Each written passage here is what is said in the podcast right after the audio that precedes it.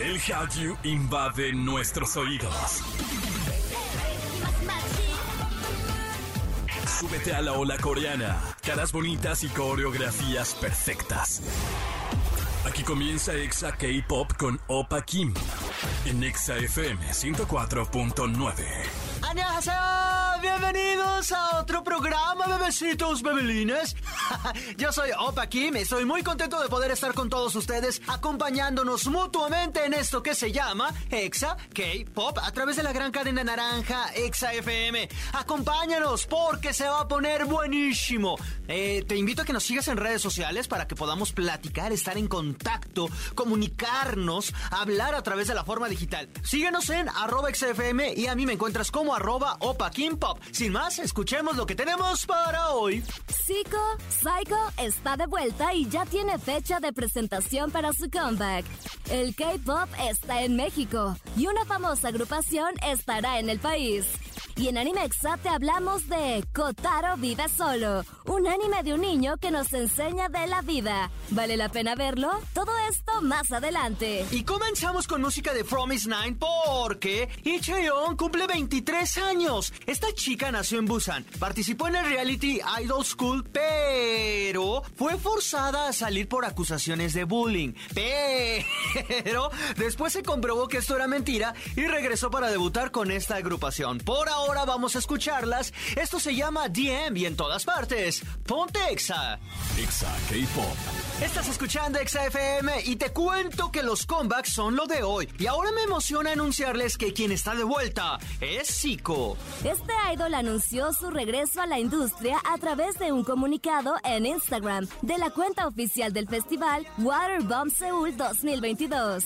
Los organizadores escribieron: Zico, el líder de KOS Entertainment, rapero, bailarín y productor, ha confirmado su presentación en el festival, siendo el primer show en su comeback. Este festival se realizará en Seúl el próximo 26 de junio, donde además estará Sunmi, La Chica, Jay Park y muchos más. Esto además es sumamente importante porque este chico ha vuelto de pues a, a la industria tras haber cumplido su servicio militar y no yo en verdad lo agradezco, me encanta escucharlo. Por ahora vamos a hacer eso, esto se llama Summer Hate y en todas partes ponte Exa.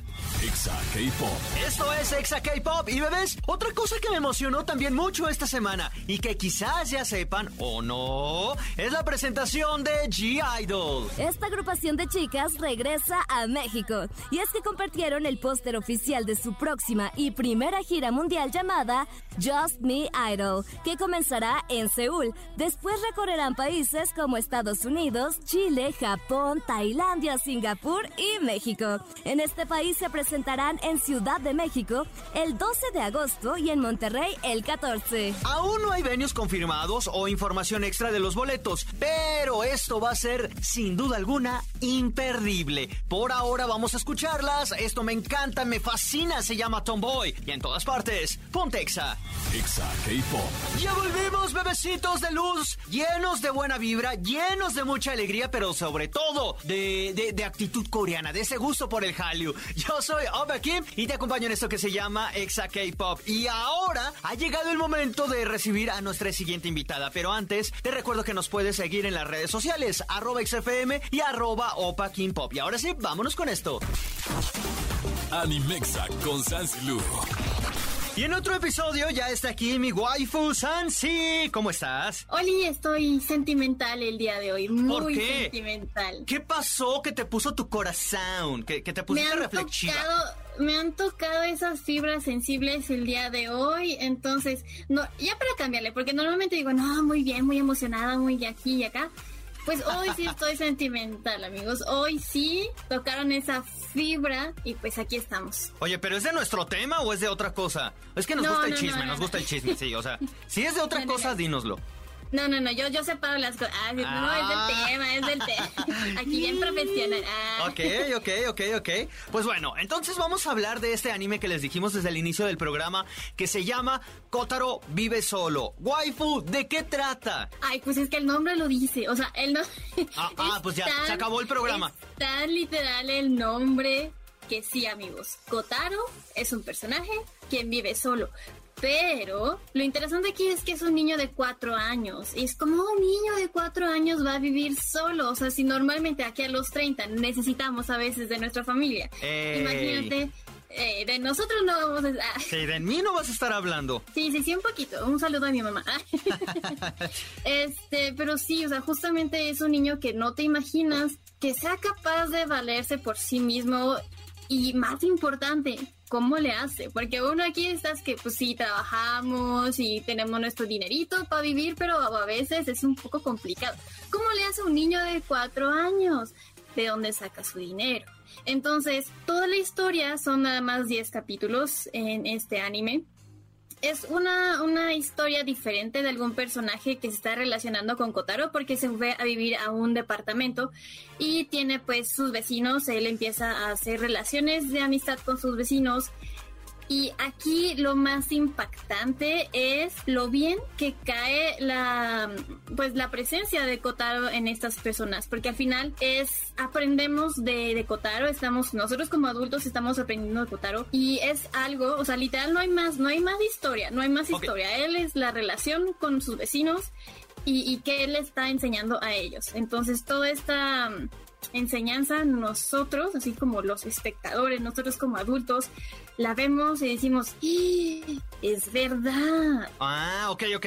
Entonces la historia es básicamente de un niño que vive solo, y vamos a descubrir por qué vive solo. Si viene en el anime. Sí, descubrimos, ah, ah descubrimos, descubrimos por qué vive solo, pero no es lo importante aquí, sino lo importante es lo que te digo, o sea, cómo su presencia modifica algunas conductas de los eh, vecinos. Ok.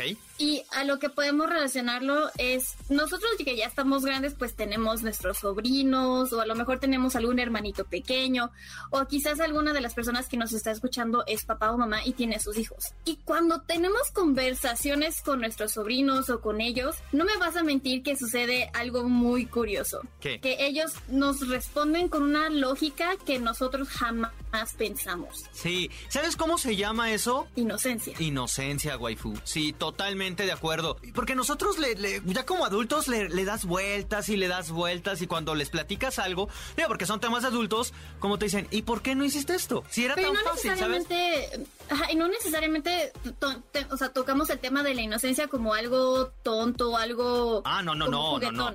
No, o sea, cuando decimos inocencia es que ya un, adulto está maleado. Entonces, normalmente, justamente como dice Opa, le damos las vueltas y tratamos de hacer que las cosas a lo mejor duelan menos. Y Kotaro se da cuenta de esto, es demasiado observador, te dice las cosas súper directas, como pasa en la vida real. Y justamente creo que por eso es un anime que tiene una carga emocional bastante, bastante grande. Entonces, eh, si estás teniendo un mal día, vete un capítulo de Kotaro Vive Solo.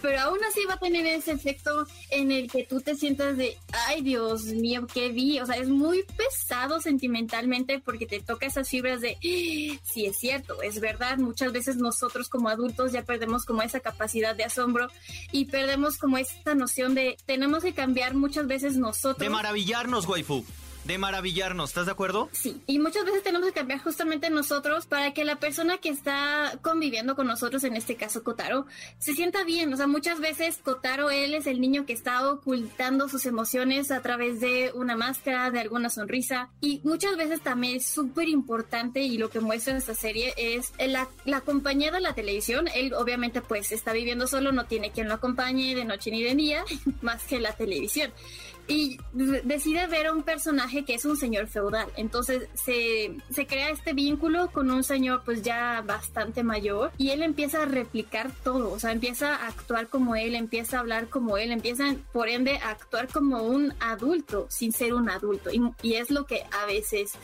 nosotros estamos esperando que un niño haga decimos, ¿sabes qué? No, es que ¿por qué no haces esto? Porque y los regaña, así como no, son niños, dejen que viven como niños. Yo había visto una de la como memes, la verdad, que decía que ponía la imagen de Kotaro vive solo y luego vi el, el, tráiler y se y pareciera como una comedia infantil, ¿sabes? Como del tipo como Hamtaro o algo así, eh, pero no lo es o como Heidi.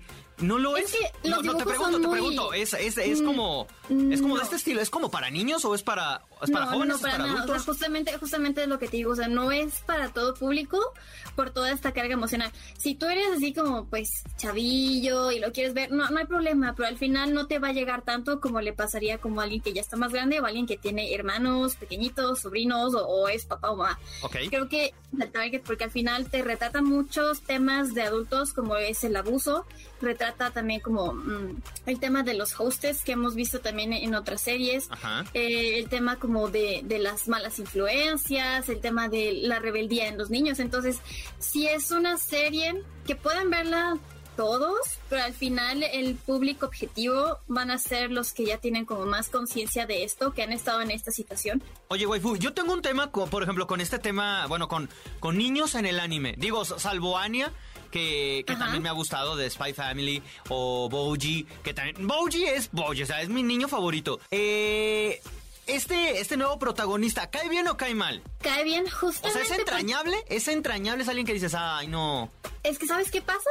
Que ¿Qué? todos son entrañables, porque al final todos tienen como que su propia historia y todos evolucionan después de conocer a, a Kotaro. Entonces, es entrañable, es un niño que tú dices, ojalá fueran todos así. Es, o sea, se agradece porque realmente es muy tranquilo, es eh, inocente, sí, es lógico, y pero tiene demasiadas enseñanzas. Entonces creo que está bastante bien. ¿Y sabes qué? ¿Qué? Hoy estaba investigando y me encontré algo, lo cual vi y se me hizo fenomenal. ¿Qué? Hay un live action, hay un live action de Kotaro Vive Solo y les juro que me gustó más este live action que el anime.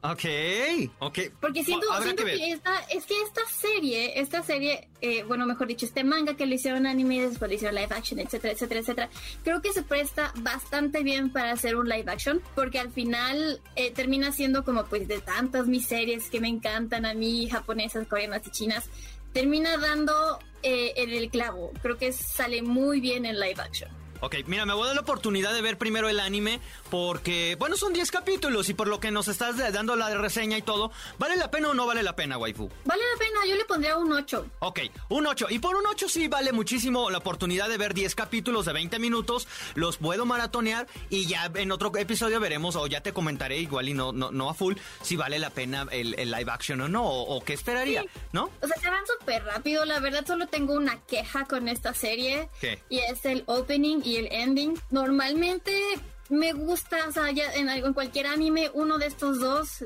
termina siendo como lo del sueño, ¿no? Que decimos, wow, amo, amo el opening, amo el ending. Aquí ninguno de los dos me encantó. Ah, Son muy infantiles, sí son muy infantiles, pero eso sí, las ilustraciones de cada final me encantan porque van siendo diferentes. Entonces creo que que le den ese tipo de continuidad a lo que estás viendo en la serie y termina en el ending me parece increíble. La música no tanto. acuérdate lo que se dice, waifu. Dios da y Dios, Y Dios quita, quita. ni modo. Te dio una buena historia, pero te dio feas canciones. Así, te quitó, perdón. Sí, ¿Eh? sí, ni sí, modo, ya. ni pues, modo. No se puede todo. Pues, pues lo acepto, lo acepto. Pues qué más da, ¿no? Ya, ya, ya lo acepté. Por eso también como que me pone más triste, como de, ay, no. bueno, no bueno. puede ser perfecto. Y waifu, muchísimas gracias por habernos acompañado. Recuérdanos sus redes. Arroba Sansilú, Facebook, Instagram y Twitter. Que por cierto ya eh, en estos días estuvo publicando de algunos bazares eh, de K-pop o bazares de anime. Ahí lo pueden checar en arroba Sansilú. Ahí para que la sigan. Sí, sí, sí. Porque me dijeron, oye, ¿no que ibas a, a compartir? Y dije, sí, pero es que es en Instagram. Sí, no, eh, todo eso es en Instagram Ay, y en historias. Estoy cumpliendo, estoy cumpliendo, amigos, en historias, claro que sí. Sí, por eso te tienen que ir a seguir ahorita, porque si no, no es como de, ay, luego entro a ver cuándo me acuerdo. No, síganla ahorita, arroba Sansilu. Pero nosotros nos vamos con música. Eh, desafortunadamente es una canción que no le gustó a la waifu y ni modo, porque hablamos de eso. Se llama Kotaro Ni Vive. Solo. Ni modo, waifu, ni modo. Hoy no te vamos a complacer. Ya ni modo, para la próxima. ok, está bien. Eh, vamos con música y en todas partes, Pontexa. Exa K-Pop. Y como dicen por ahí, bueno, no por ahí, pero que, que expresa, que expresan su sentir. Todo lo que inicia tiene que acabar y todo lo que sube tiene que bajar. Pero nosotros no bajamos, bebés.